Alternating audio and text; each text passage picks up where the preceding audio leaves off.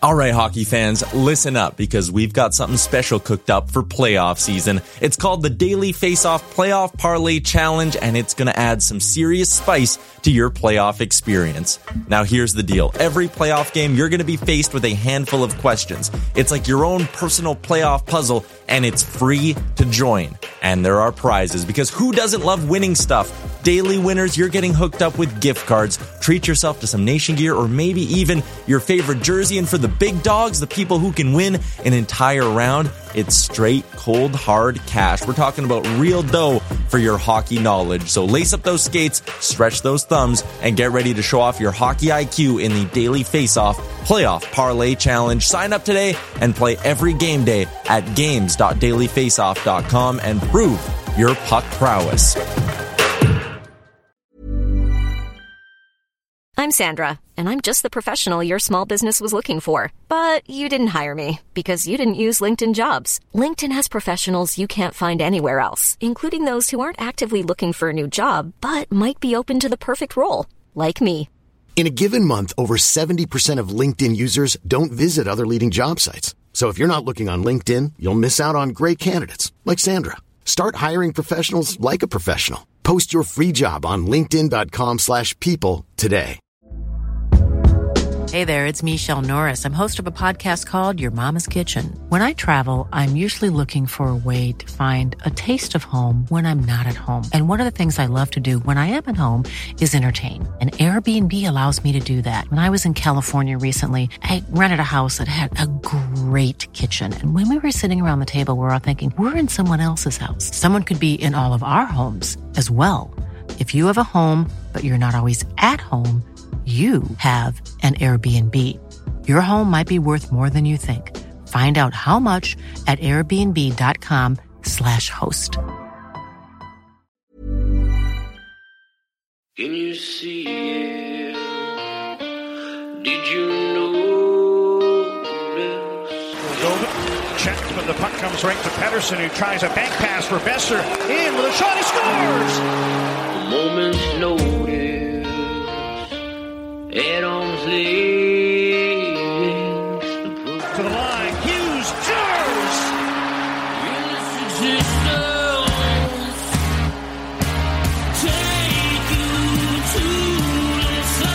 First career NHL goal, Quinn Hughes makes it 1-0.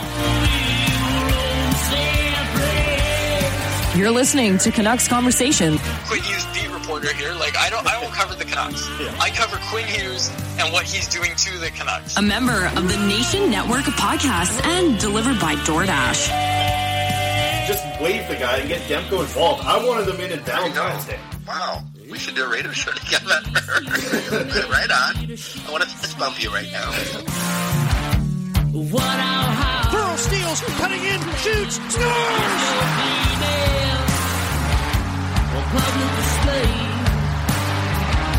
Is that what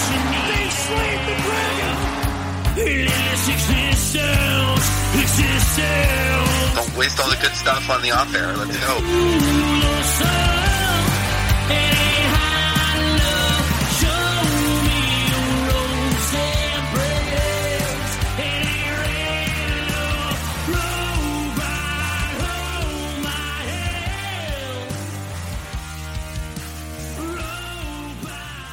Hello, Canucks fans, and welcome back to another episode of the Canucks Conversation, brought to you by the great folks at Zephyr Epic. You can use promo code HockeySeason, capital H, capital S, all one word, HockeySeason. That will get you $5 off your order on zephyrepic.com, Z-E-P-H-Y-R, Epic, on all platforms. Go check them out, Facebook, Twitter, Instagram, Twitch, all that fun stuff. Go check them out, Zephyr Epic. They also have a retail location. I drove by it the other day. I went axe throwing the other night, and as I'm going down this industrial area, boom, I was like, I think Zephyr Epic's around here.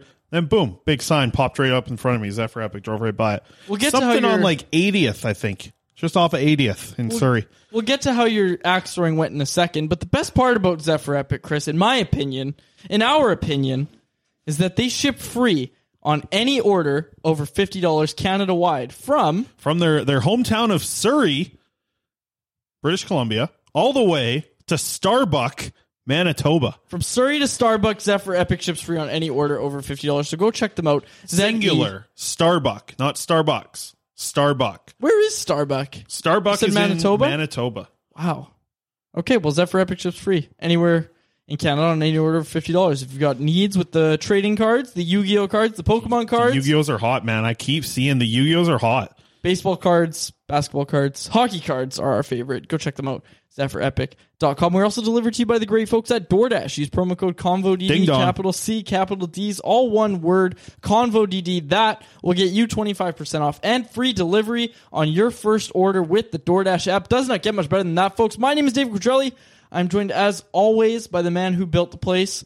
We needed a fan today for the first time since the summer, Chris Faber. Yep, it's what month?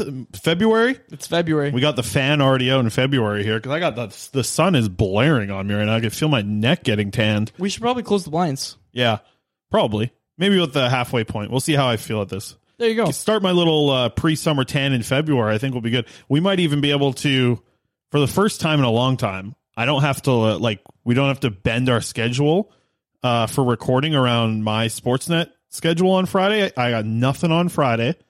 Nothing to do, so we can record whenever we want. We might get out and do a little golfing. I was just going to say on Friday, as long as the weather holds up. I haven't checked the weather. We'll check with your no. He's loaded up. Oh, on the weather. He's always ready to go with the weather. He could tell you if it's going to be sunny in March by now. He could tell you whatever day you pick a day. Anyways, maybe Friday. It's rare that we don't have to bend around my 5 hour to 6 to sometimes 8 hour Sportsnet shift. So Friday, wide open. We're doing lunch. We're doing golf. We're doing a show. It's going to be good. Maybe even get Harm out for that golfing. Oh, there you go. We'll have to see what happens. Friday's going to be a good day. Today is a good day, too. Every day is a good day when we get to do a podcast. So let's do that podcast, Chris. I spoke on the axe throwing a little bit, and I was going really hard, throwing these big old axes, and I threw a lot. We were there for like an hour throwing axes, and I'm sore. I got I guess the two spots where you would have your top abs, which I definitely don't have, the spots where you would have the top muscles of the abdomen is sore. Because I think it's almost like a crunch when you're really throwing the axe hard with two hands over your head. It's like a crunch, right? So, familiar, or sit up, as some people call it. So, yeah, it's weird. I've been a little sore getting in and out of the car, getting out of bed. I was like, oh, got almost like a mini cramp almost. I got some sore abdomens. Sore abdomens. Yeah, that's how I'm doing today. Wow. Okay. And I made a turkey the other night, so I got saw that. Leftover turkey, you crushed which that. I love. I got, what do you think about this? I got Parmesan and oregano or something bagels. Parmesan. Oh, boy. That's how I have to say it to remember how to spell it. Anyways, I have those bagels at home, and I'm going to make turkey bagels instead of turkey sandwiches. But it's going to be the same premise. Yeah.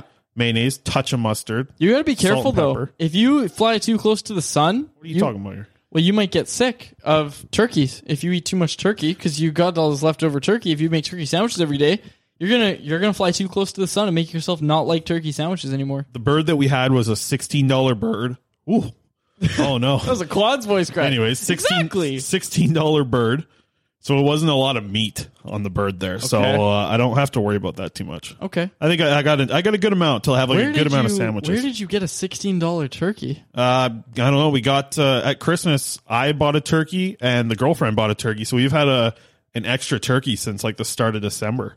Wow, and it was just sitting in the freezer. Yeah, and then we said, it's a long weekend. Let's have a turkey dinner. So we had the whole fixings, everything. I still have stuffing because.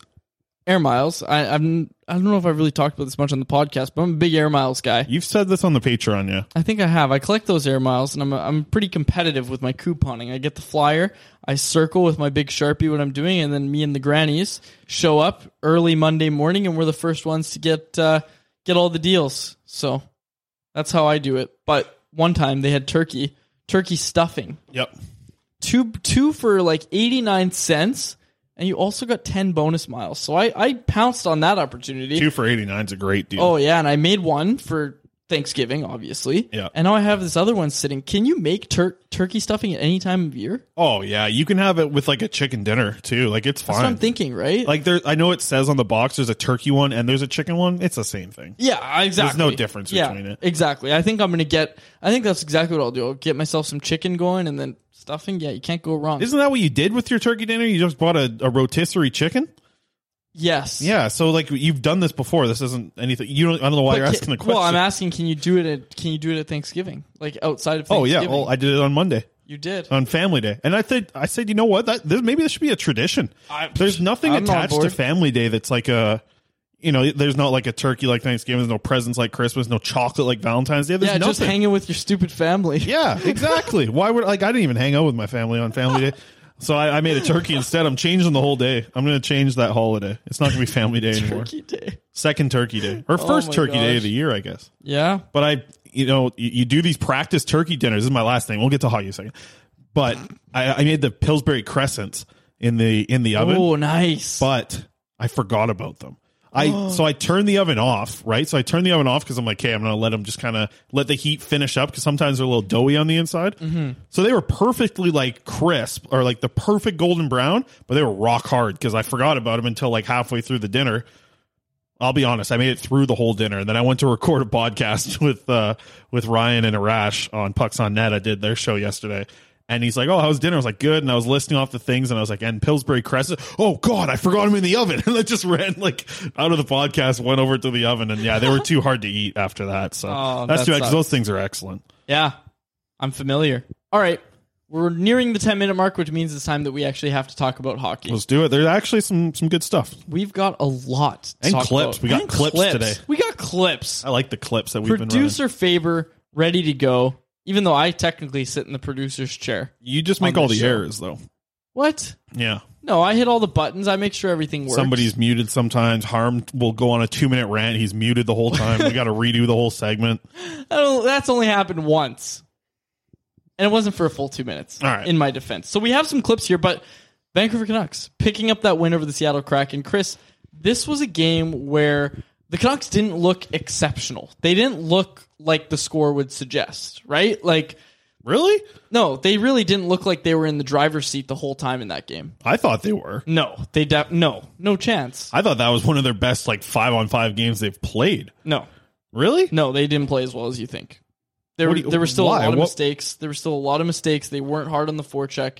They were driving offense, I think, better than I've seen them do maybe all year. No, that was not their best game of the year. I think at getting offense going, I think they were excellent at getting scoring chances. The shots were from distance. A lot of their shots didn't come in from good scoring opportunities. That they could have had more goals if they would have crashed the goaltender better, because I think what they did, which was nice, was create rebounds. A lot of the shots from distance were different shots from distance. They were the ones that like, create rebounds, but that doesn't mean anything. Yeah, but it doesn't mean anything when you don't go to the net, and that's what. But they did go to the net. Like, yeah, but a lot of players didn't, and that's what the big problem with this team that we're seeing right now is a lot of guys looking like they're just checked out again. And again, Bo Horvat talked about how it's starting to. The bad habits are creeping back in from the start of the year. They're starting to creep back in for a lot of guys. And man, like, I know he scored a goal, but Bo didn't look great in that game, and he didn't look great in the ones before that either. I've watched this team, and I know the game against Anaheim is the one that's going to get all the scrutiny. I didn't think they played that much better against Seattle. I think they were just playing a much worse team. Like, they didn't play great in the first period of that game. They scored a goal 11 seconds in. Kudos to Tyler Motte. But they kind of took their foot off the gas pedal after that. They didn't play a great complete game, and that's the biggest thing with this team, Chris, is I don't think we've seen, especially recently, them have a full 60-minute effort. Yeah. Like, them finish a game and not have a moment where they just completely take their foot off the gas pedal. We haven't seen that this year. And again, I'm not ready to wave the banner around and say, oh yeah, like, great, they beat Seattle. They played a poor team that did not play very well. You know, Seattle has a back-to-back. They're playing the Islanders tonight, but they didn't play a very complete game. They didn't play super well. And again, like, that's why you didn't hear post-game. You didn't hear the players say, like, yeah, that's exactly how we got to play. Like, they won. They won the game, but they didn't play exceptionally well. I thought there was a decent amount of effort in that game. I thought they played a pretty good second and third period. Like, at actually creating offense, it's specifically that, like, I know we'll touch on it in a minute, but like the Motte, Lammikko, Highmar line was excellent again. How many penalties? Sorry to cut you off. How many penalties did they take in the third? I believe it was three in the last 10 minutes. Okay, that's not a team. That's not something you do when you're a team that's ready to close out a game and ready to win a game.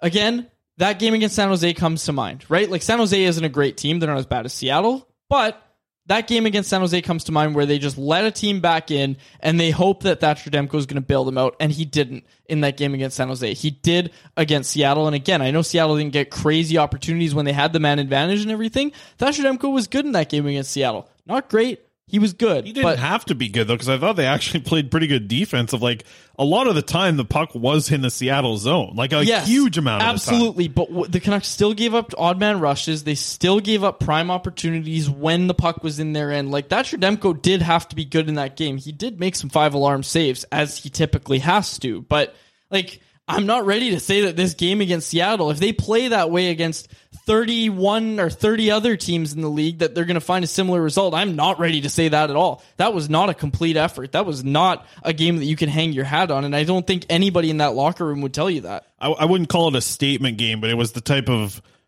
way that you want to see a team play against a team like Seattle. Like, when you know that you're better than a team, you want to be able to get 40 shots on net and create a lot of rebounds and get the puck towards the goaltender who you know, Seattle's goaltending has just been brutal all year long. That's what I think when I think of playing against a weaker team like that. You'd like to see them just look like it was never, I guess the first period you could say that maybe, Seattle looked like the better team in the first period after the first goal. I didn't think they played a good first period at all. No, but second period, you saw the pushback that you'd like to see against that team. Absolutely. But I do get what you're saying. Like you said it. I wouldn't hang my hat on that being the effort you want every single night, but I thought it was a good game. I thought they played good against a team that was worse than them. And when you play against teams that are worse than you, you can go out and have that type of effort and still win. And win handedly, a 5-2 victory. I'm going to try to stop cutting you off. Also, one of those was an empty netter. Keep that in mind. Still counts. All I'm saying is that you're right. They scored a goal early. Took their foot off the gas. That's not a good first period. Played fine in the second period. Good even in the second period. Again, they started the second with a penalty. Keep that in mind. But then in the third period, foot off the gas pedal. Open the door for them to come back. If that's a better team they're playing against, they find a way to lose that game. They find a way to at least go to overtime. Exactly what they did in San Jose. That's not a game, and I know you agree with me, that it's not one you can hang your hat on. I'm not ready to even call that like a good victory. That was a win. That is what that was. It was a must-win game. Bruce Boudreau did everything except flat-out say that in the pregame media availability.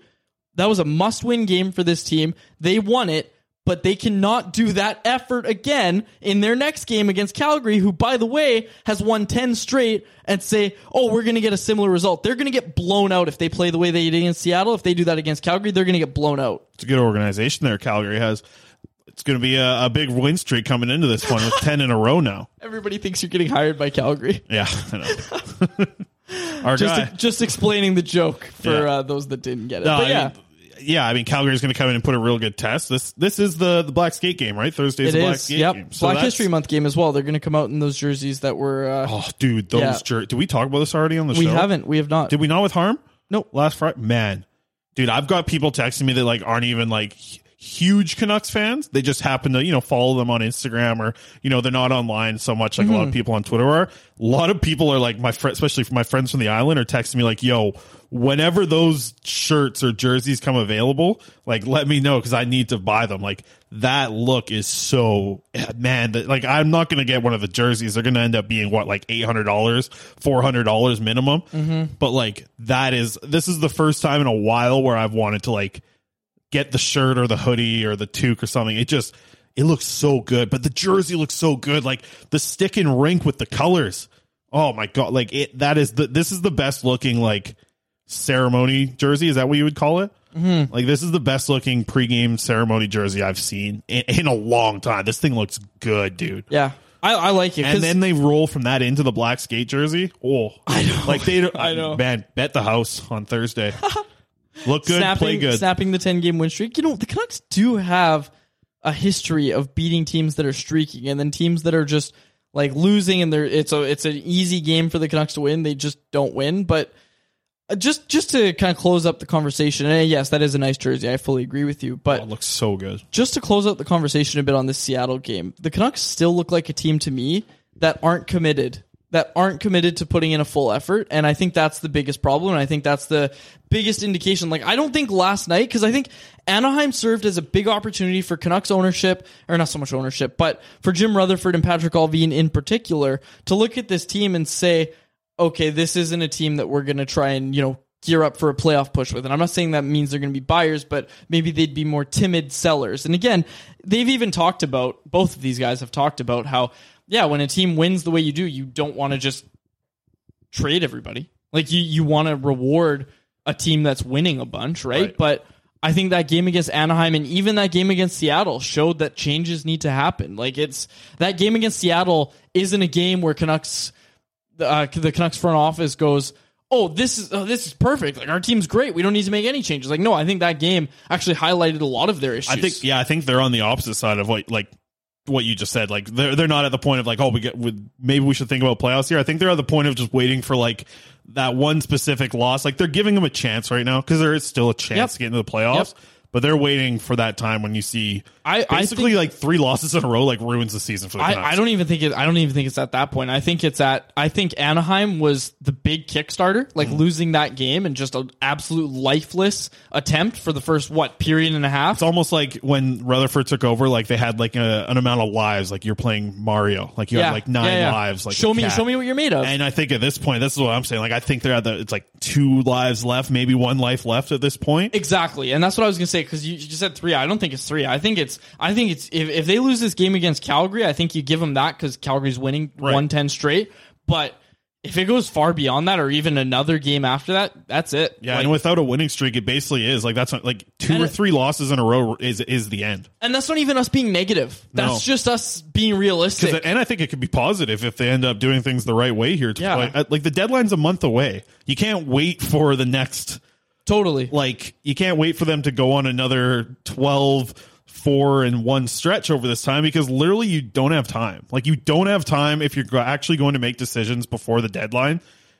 Unfortunately, they haven't played well. Like, they've played really good. They've won a lot of games. They've been in a rate where they could make the playoffs. This is how they played with Boudreau all season long, but they didn't have Boudreau all season long. Yeah. They had a bad record in the first 25 games. So this record over the past 26 is it now? Like it doesn't matter as much because unfortunately they had to be unreal. They had to be playing at a ridiculous rate. And the past few weeks here just hasn't been at the rate like it started with Boudreau. So yeah, they've run out of time, unfortunately. Like to steal a line from Jim Benning, they have at the point where they just need to win out. Like like I said, they can't look for like a 12-4-1 record. They now have to go like 7-0. And just do that. If you want to talk about the playoffs, they basically have to do like a 7 or 8 game win streak over and before the trade deadline here. That's what they need to talk about playoffs seriously. You know what we should talk about? Juho Lammikko, baby. What are we calling that line? Before the jersey, I had to pull up the artist's name who made it, who is the clothing brand Sleepless Minds, and Jason Bempong is the guy who made the jersey. So, just want to give him a shot. That, I just tell you, man, that's a nice jersey. I love the jersey. Yeah. Okay, we need to talk about Juho Lammikko's line. Juho Lammikko, looking like Wayne Gretzky out there. Yeah. Number 99, Juho Lammikko, playing exceptionally well in these past few games. So is Elias Pettersson. We'll talk about him. We've got some clips about that. But first, the Motley Crue line, I think that's what they've been dubbed. I think Wyatt gets to pick what they're called. Here's what I think, and this is how I think it's going to go down. There's not a good nickname out there. I haven't seen one where I've been like, that's the one. I haven't seen one nickname. It's going to be up to Boudreau. Somebody's going to have to ask Boudreau, or like he's going to mention something about that line, and that's going to be what it is. Because no one has thought of a good one yet. I'm sorry. I was at 650 today in the text line. That was like one of the questions, and we had probably 50 people texting in. Not one of them was good enough to be like an actual line thing. You know what I call it?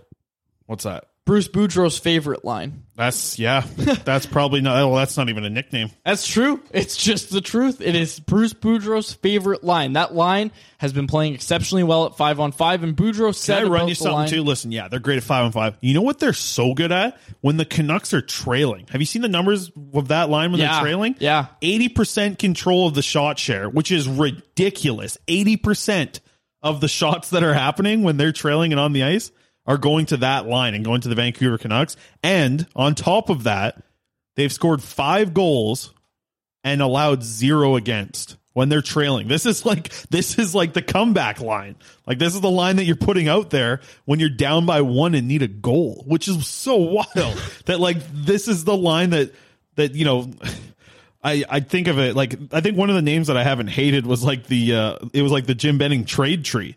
Like to see, you know, that it was Jim Benning's trades that have made this fourth line come together. All of trades that nobody was excited for. You moved on from Adam Gaudette, who looked like he had offensive potential, and now you have Highmore. You moved on from Olli Julevi, who, you know, was a fifth overall pick, and not like anyone was really expecting a lot from Lammikko. Heck, I mean, Juleson was the guy that people were kind of excited about in that trade. And then you look at the last guy in Tyler Motte, who was moved for Thomas Vanek, who, you know, Tommy Gunn, I would have liked him to finish out the season almost. He was a lot of fun with those breakaway slap shots. But it seems like all these Jim Benning trades, maybe these people saying Jim Benning was playing 5D chess, maybe they're onto something, Quads. Yeah, it only took him 8 years and a fifth overall pick to throw together a bottom six line that doesn't cost like $8 million. Thank you, Jim. Wait, we have a button for that. Yeah, we do. How about keep it to a thank you, Jim? Absolutely. Never forget to always keep it. Very tongue-in-cheek, by the way, with my answer there. Yeah, I could tell. Let's not name this the trade line. The 5D chess. Yeah. Jim Benning's 5D chess, fourth line. We've got some clips. Yeah, we've got some clips here. Before we get to Pettersson. Sure. We got a little time here before the commercial break? Yeah. Okay. Let's talk about Bo Horvat. Because now all of a sudden, listen, I get my email from Rogers every week. And this week, they want us to talk about trading Bo Horvat. Because that's what I saw a little bit online. Orders. All the text. And you know what? Some people are thinking like, oh, it's ridiculous. Why would you even talk about that? You should see the text lines coming in. You saw it on Saturday. How many people texted into our show on Saturday? Yeah, saying, why aren't you talking about trading Horvat? Yeah, and we're like, we did. We talked about it in the first segment because somebody brought it up. And then everybody now is texting in. It's the most common text that you're seeing. If you put them all into different folders on what the texts are about, right now, the text line, the fan base is the pulse of the fan base. They're asking about trading Horvat. I got to say, just to answer the question of why aren't you guys talking about trading Horvat? Like, we don't just pull names out of a hat usually and say they should trade this guy, especially when we know it's somebody that the organization right now views as untouchable. Like, yeah. He's the captain of this team. They're not going to trade him right now. If you ask the top four untouchables, exactly, he's number four. Exactly. And that's why we don't talk about trading Elias Pettersson. That's why we don't talk about trading Quinn Hughes. That's why we don't talk about trading Thatcher Demko. Like, sure, maybe once in a while we could throw out an idea like that, but the reason that and people are like, stop talking about Miller getting traded, stop talking about Motte, stop talking about Garland. These are the guys that the Canucks are not shopping, but these are the guys that teams are calling about and the Canucks are taking calls on and they're listening to. These are the guys that are most likely to get traded, so of course we're going to talk about them. I don't understand the people that want to trade Bo Horvat either. Like, I'm with you in the camp of I don't think they're trading their captain. Even with a new management regime and like all the situations to set itself up for a captain to like be okay to free themselves of an organization, I don't think they want to trade Horvat at all. And I don't think they should either. This guy was the best player on the team when they went on that playoff run. Do we not forget that Bo Horvat had 10 goals in 17 games? In that playoff run and like single-handedly, how much did we talk about on the last show about guys being MVP and single-handedly winning games?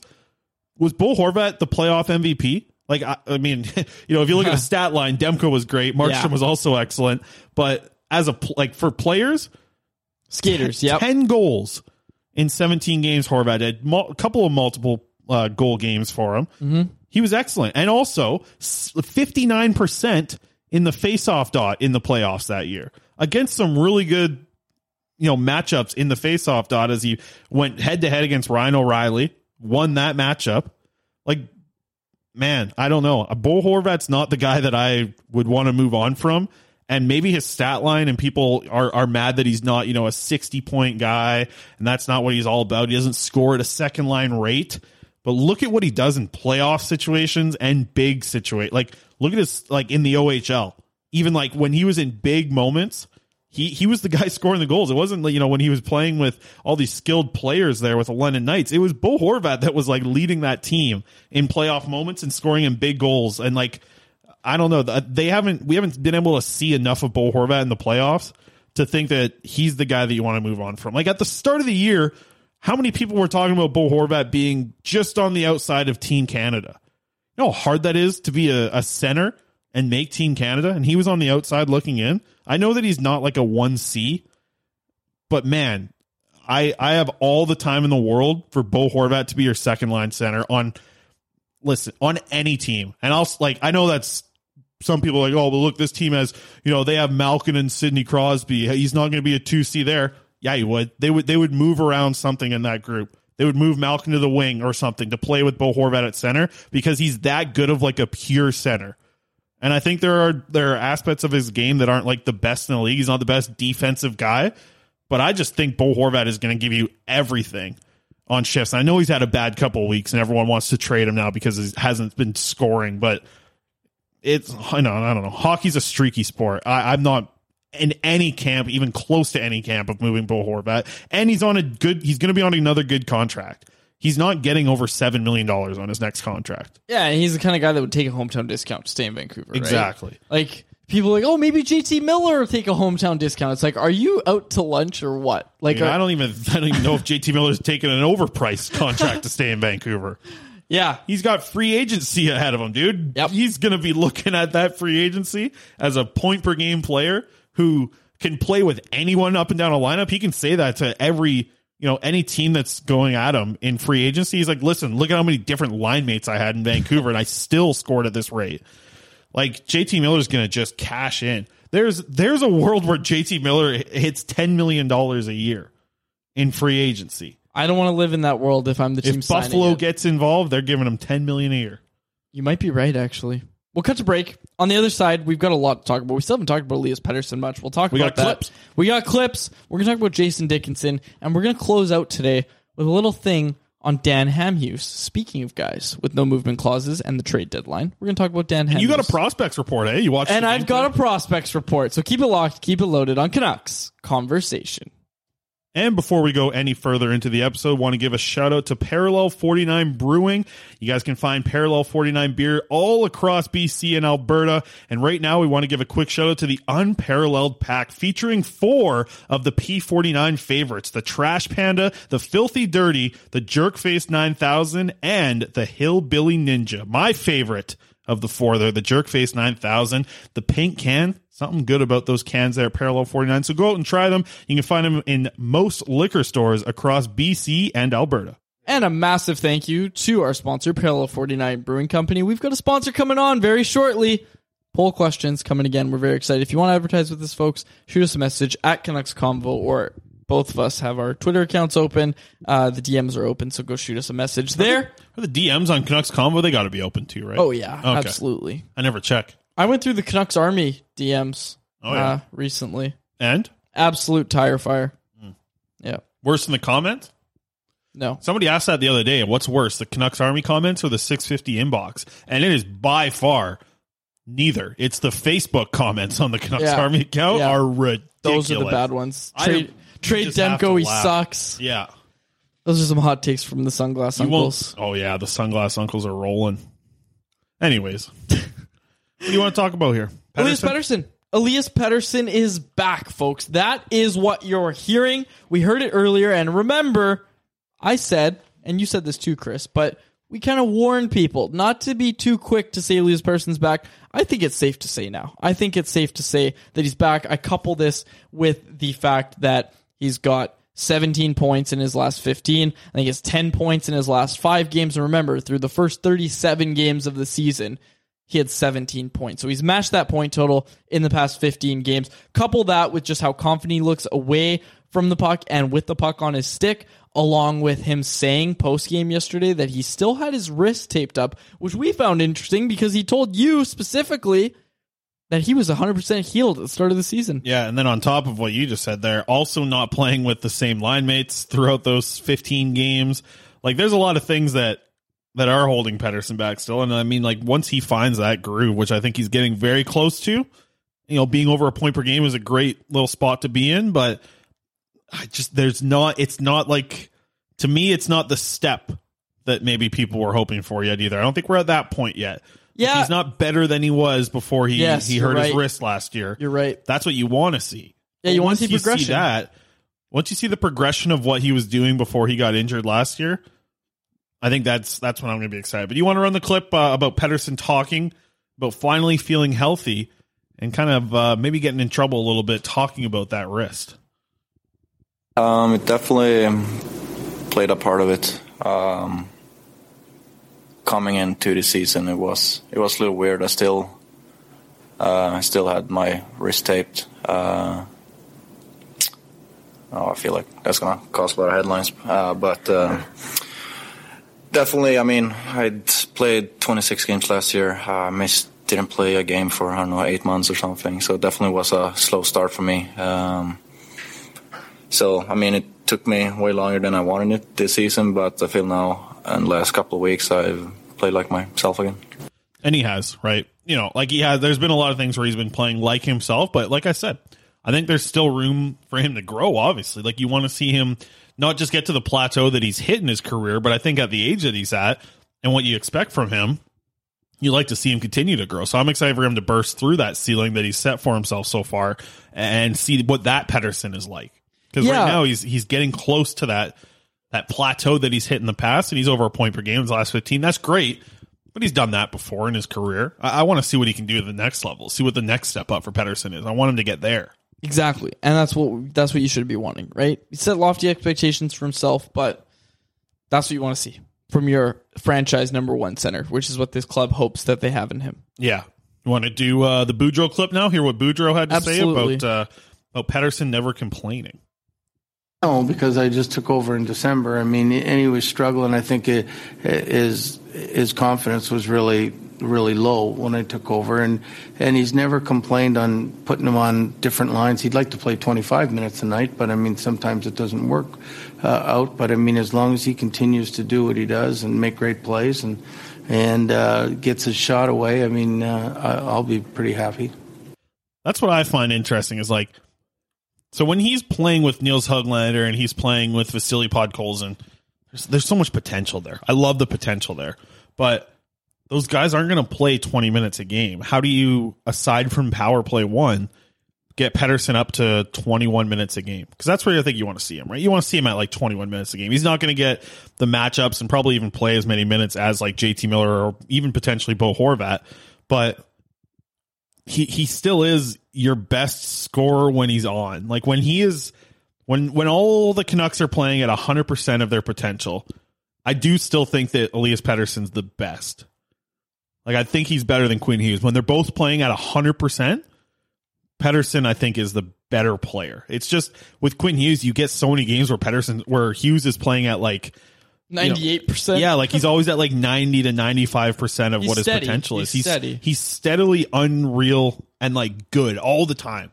Hughes is always good. With Pettersson, it's just like you get some games where it's like this is only about 60% of what we can see from him. This one's only about 80%. This one's down to 50 again. And it's like, man, it's going to be incredible to see when he figures out what he can do to be able to be as consistent as what Quinn Hughes does. Like you don't have to be 100% every game. But like Quinn Hughes does so well, if Pettersson can find like that sweet spot where he's playing 80 to 95% of his potential every game, like that's when the conversation comes back of, can this guy be a guy who's in the conversation for the Hart every year? Can he lead the league in points one year? That's fallen off in the past, however many months now. I guess it's close to about 12 months now since the injury even happened. So yeah, he's taken steps in the right direction, but I think there's still quite a few more steps to take for Pettersson. Like I'm not in the camp of being like, he's back, man. He's back. This is Petey. 10 goals in 10 games like he did in his first in the NHL when he bursts on a scene. Like, no, he's taken steps in the right direction. It's really exciting to see, but not quite there yet.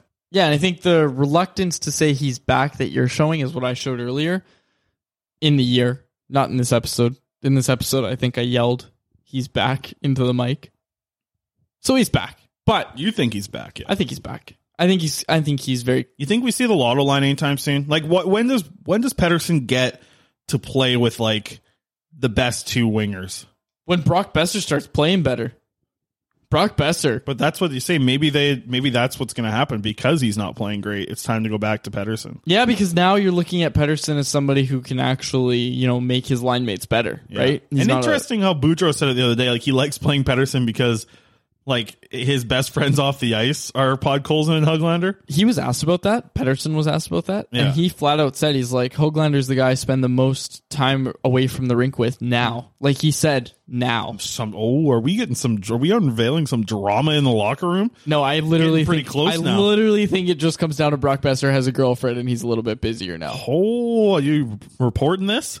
What, that Brock Boeser has a girlfriend? Yeah, I didn't know this. I think it's pretty common knowledge that Brock Boeser has a girlfriend. Interesting. So there's a little bit of... this sounds like some of these... I've been watching this Euphoria show. This is some teenage drama in the Canucks locker room. I don't think there's any drama at all. I literally think it's just that Nils Höglander is another single Swedish guy that works at the same place as Pettersson. But I find it interesting that Podkolzin is a married man...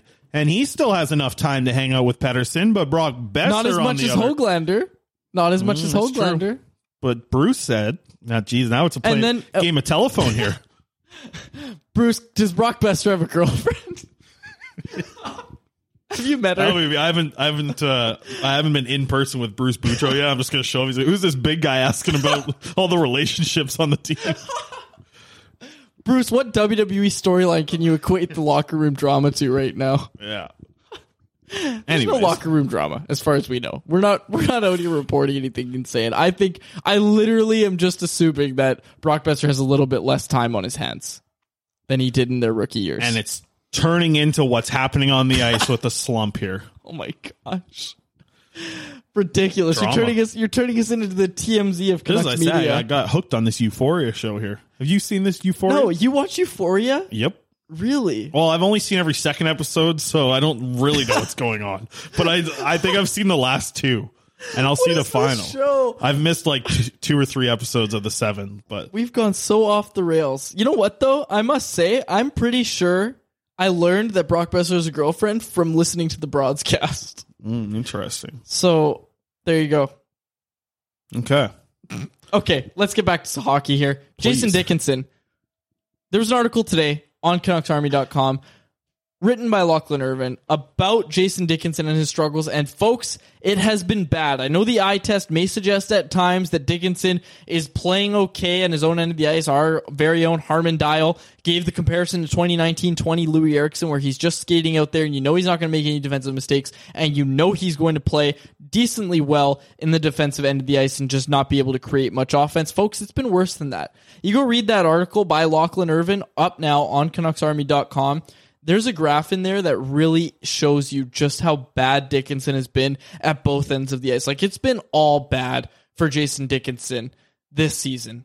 And again, last year, did not create a lot of offense as a member of the Dallas Stars, but was exceptional in his own end on the defensive end of the ice. And that's what the Canucks thought they were getting with the potential to be a little better offensively. Has not been that this year. Has been atrocious in the faceoff dot. Has been taken off of the third line center role at multiple times. I can't count how many times he started. Well, he's not even anymore. Like, that fourth line has become the third line. He's a fourth line. Well, he got a chance to play with Horvat the other day, and wow, did he look out of place. Oh, my gosh. It's so bad because he's such a nice guy. We were talking about this in the press box the other day. He's so nice. You know what? And he's also, like, he knows that, like, I remember the last time we were in person talking to him, his quote was, like, I have been atrocious in the face-off. Like, he knows that he's not performing. Yeah, he doesn't try to put lipstick on a pig and say like, no, I think I've been doing this and this well. Like, no, he knows it's been and he hasn't said it's been a bad fit, but he knows he's not playing well. And this isn't a bad hockey player, folks. Like, he's playing bad now. He was on a shutdown line as a winger. He was on the shutdown line that went to the Stanley Cup final. Exactly. He was on the line playing in a shutdown role. I don't know. That's why I think slouch. I think that there's still value if another team's looking for that type of player. He's not a player who's played himself out of being known that around the league yet. Yeah, but he's sure not helping himself either. Yeah, exactly. And that's the thing is, like, you just kind of look at it and it increasingly. You think there's a chance for him to bounce back, or is this like the thing where you just what happened to Louis Eriksson, where he just fell into a pit and could never get out? Like, is there a chance for Dickinson to get out? I actually wasn't going to compare it to the Eriksson situation. I was going to compare it to Braden Holtby and Nate Schmidt, where you play one season with the team and you just ask for a trade at the end of the year. And sorry, I should clarify, Holtby never asked for a trade. Right. So he didn't get one either. He got bought out. Exactly. So I should clarify. I should be more careful with my words there. But Jason Dickinson, it's looking to me like that's the most likely scenario. Is it's just it does not work out in Vancouver for this. It's funny because it could be the exact same thing as like another third. What, they traded a third to get him? Yeah, traded a third to get Nate Schmidt. They got a third back. A third for Jason Dickinson right now. You don't think so? No way. A team's giving up a third round pick for Dickinson in his current state. No chance. Like the Canucks traded a third when they thought he was going to be a third line center for them, like an everyday third. What did they trade for Nate Schmidt though when they got him? Like was Nate a third round pick? Was he always? Well, I guess he was always. Well, they thought they were getting a 2-3 defenseman, right? And then he played like a 3-4 in that season, and there was a hope from Winnipeg that he would bounce back. Call up Winnipeg, swap him for Nate Schmidt, bring him back, get him playing under the Boudreau system. Yeah, you know what? He would do better under Boudreau than he did under Travis. Yeah. Sorry, now I just think I've been watching this other show, Love Is Blind, and this guy, I forget his name, but he looks like Nate Schmidt too. Anybody else who's listening to this, they know. Now that I see Nate Schmidt's face in my mind here, looks like this guy off Love Is Blind. I'm not good with names though. Anyways, y'all know who I'm talking about.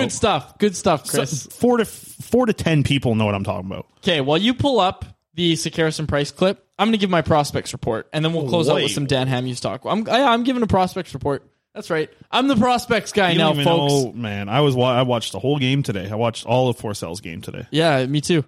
I'm going over this right now. I'm just pulling up some stats because I gave a tweet about Lucas Forsell today. Yeah, that's a joke. I tweeted out. You got likes on that tweet. I got more likes than you. I think I got about 100 more likes. And you didn't even tweet out the video. I didn't need the video. What the hell? Yep. So people don't like GIFs anymore. They got smallest attention span in the world now. Yep, exactly. You put some shiny emojis and people are hooked. So that's what I've been doing. And I must say, for those that don't understand what's going on right now, when Chris was away from Twitter, he was sending me texts, like full on tweets, like formatted and everything. And he was just saying, copy and paste this. And they were prospect updates. First, it was the Jack Rathbone game, which I was not watching. I was watching Netflix tweeting updates about it because you were texting them to me. And then it was Lucas Forsell. So that's when people caught on that, okay, Faber is tweeting through quads right now. And that's exactly what was happening. I kind of liked it. I got more followers. I got a lot of engagement.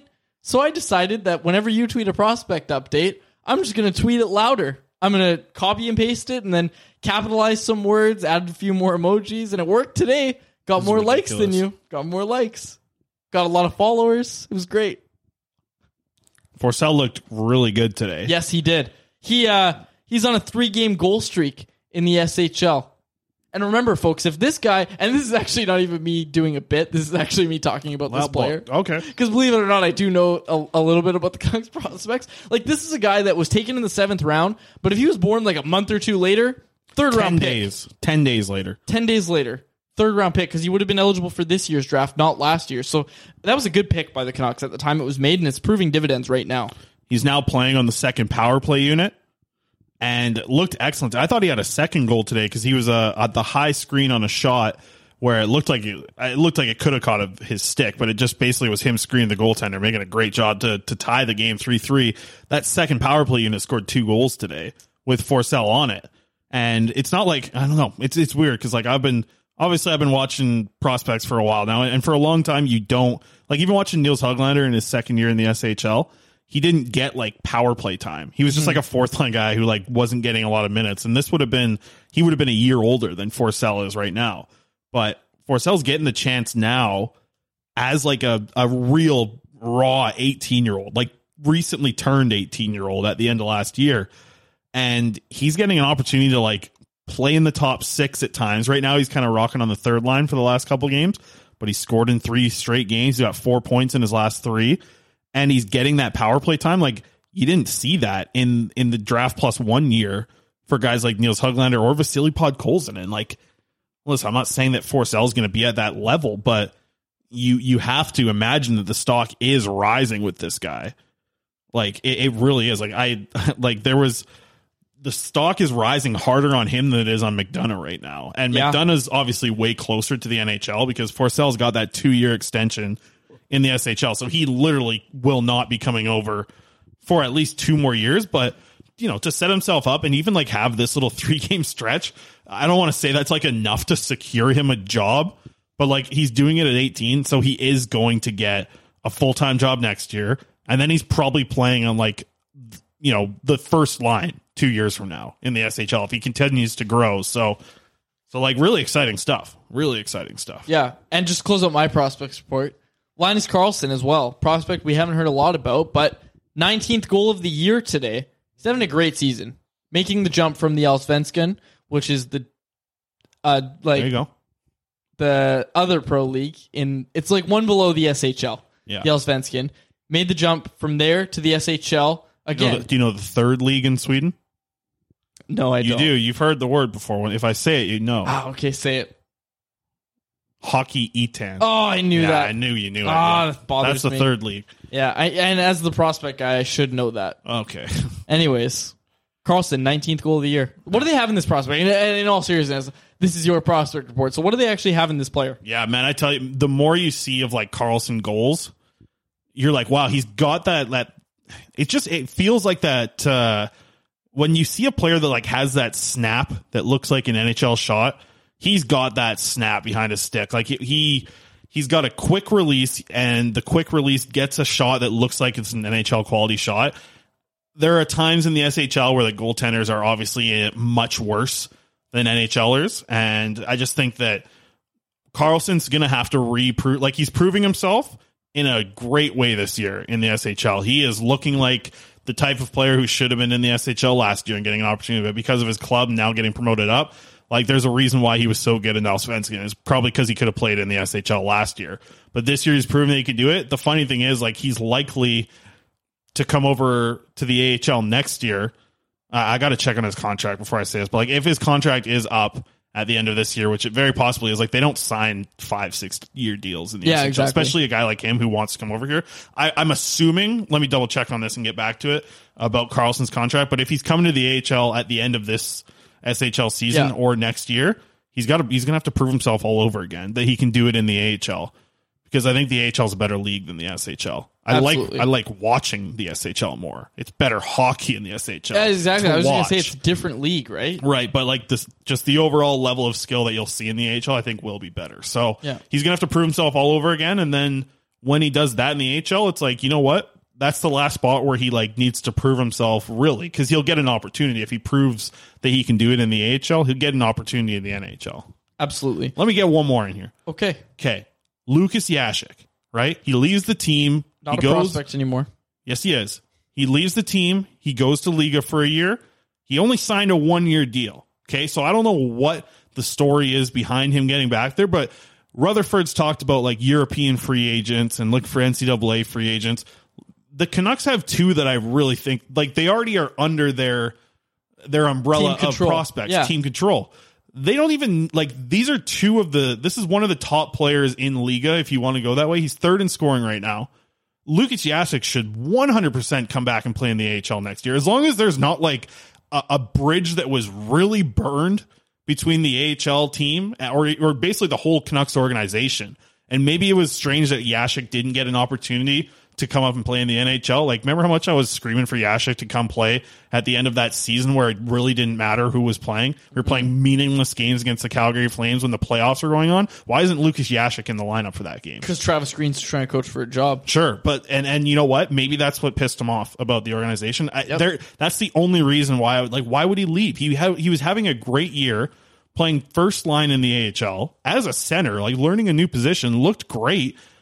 Trent Cole seemed to really like him. He used him on the power play, used him on the penalty kill. Like, it's a strange situation that sent him back to Liiga. I don't know if it was personal. Like, it doesn't make sense. But to me, like, that is an example of a European free agent that Jim Rutherford has talked about that they want to explore. It's a slam dunk. They have two guys, like I said, that they already have the rights to sign. It should be Jasek. It should be Aiden McDonough. You get a college guy, you get a European guy. They should 100% sign both of those players. I hope that Lucas Jasek is playing like first line center in the AHL next year. He's a big boost to an AHL team, and I do think that there's a chance he could even get back to the NHL. It's such a strange story with Jasek, but you probably know more about him anyways. Of course. And to close out my prospects report, you know who's leading the Liiga in scoring right now? I do know, but you can say it. Petrus Palmu. There you go. The little engine that could. I got a little bowling ball. A little bowling ball. Still a good follow on Instagram. Catches a lot of fish. He's captain of his team, too. Petrus Palmu. I was a big fan of him when he was just a lot of fun. Anyways, I'm happy that he's doing well. And being like a captain of a Liiga team, good for him. He's having a good European career. And speaking of European free agents, Patrick Allvin is reportedly a big fan of free agent Andrei Kuzmenko. Have you watched this player? Because the Canucks are among many teams who have reached out to his agent, according to Rick Dollywall. 26-year-old Kuzmenko, 53 points in 45 games with St. Petersburg. Have I watched this guy? He played for St. Petersburg. I obviously watched him. He played for Ska. He had a couple of games playing with on a line with Podkolzin.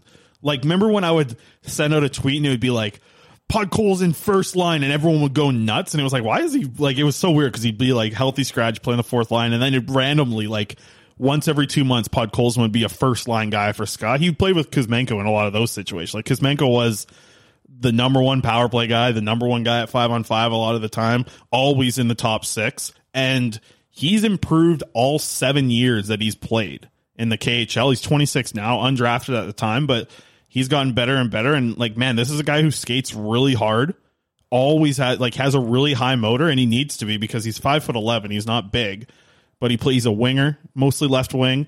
But he skates super hard. He forechecks really hard. Like you really liked, if you were just watching these Ska games and you weren't just watching Podkolzin, like you would say, okay, this is another guy that would make a lot of sense. I was saying that like 2 years ago, and now he's got the points to back it up where he is likely going to come over to the NHL this year. On top of that, his agent is Dan Milstein, who is Russian super agent, also the agent of Danila Klimovich, so a little bit of connection there. But I think it's something like the Toronto Maple Leafs have like 4 clients of Dan Milstein, so like it's not like the one Klimovich connection to Vancouver is even like that big of a deal, because like the Leafs have four of their players on their roster are Dan Milstein clients. He's got a lot of connections around the league, and he's probably, this is a spot where Milstein's going to be. He doesn't get talked about as like a super agent, but for Russians, like he is like he's the perfect agent to like move you from the KHL to the NHL. He's going to get Kuzmenko the best spot to play,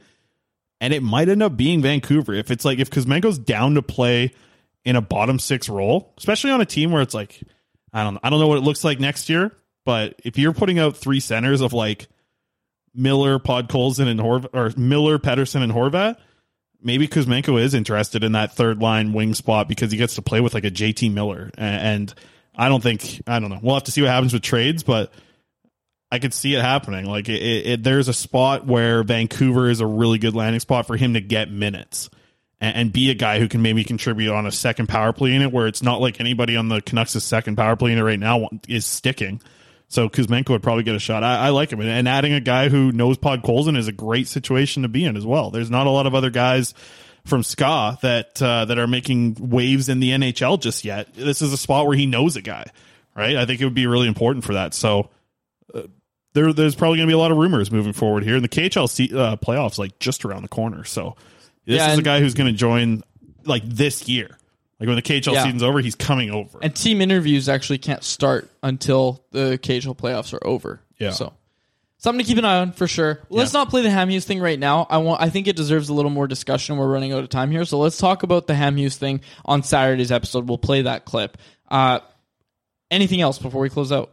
You're the prospects guy. What else you got? That's all I got on prospects. Big weekend for Abbotsford. I'll talk more about that on Friday, but Or on Saturday's episode. Yeah. But they got a big weekend this weekend, playing against the Pacific leading Stockton Heat. There you go. I knew that as the prospect guy. I knew that. For my co-host, Chris Faber, my name is David, the prospect guy, Quadrelli. Thank you so much for listening to another episode of the Canucks Conversation. Thanks for listening to Canucks Conversation, delivered by DoorDash. Hit the subscribe button to never miss an episode. How about keep it to a thank you, Jim?